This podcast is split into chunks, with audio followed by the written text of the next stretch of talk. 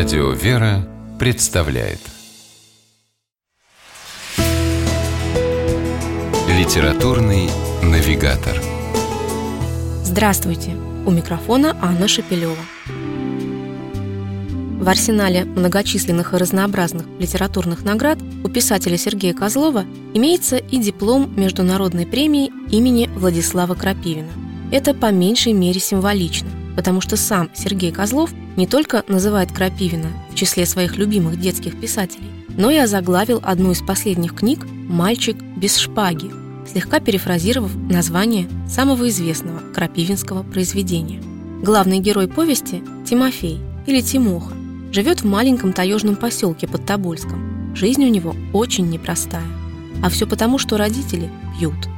Случается, что пропивают все до копейки, и в доме становится нечего есть. Поэтому в школе Тимоха бывает редко. Гораздо чаще он наведывается на небольшой рынок, где сдает продавцам свежую рыбу.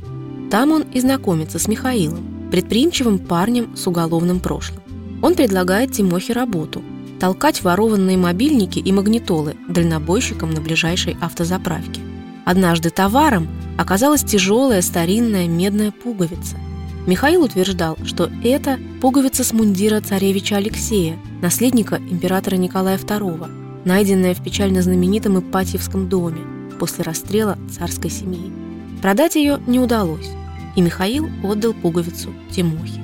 Тимофей начинает интересоваться жизнью и смертью последнего царя. Узнает, что и он, и вся его семья недавно были причислены к лику святых. Со временем подросток понимает, что реально ощущает присутствие рядом с ним младшего из Романовых, царевича Алексея, чувствует его помощь и поддержку. Конечно, далеко не сразу жизнь Тимохи меняется, но проходит время и поправляется тяжело вдруг заболевшая мать.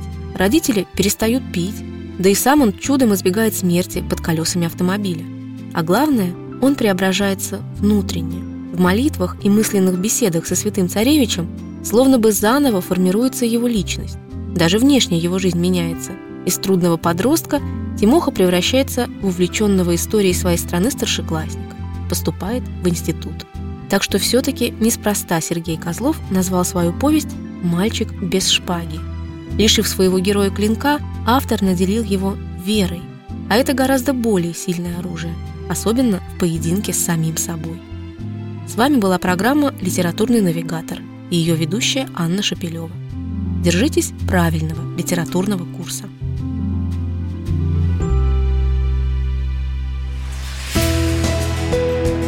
Литературный навигатор.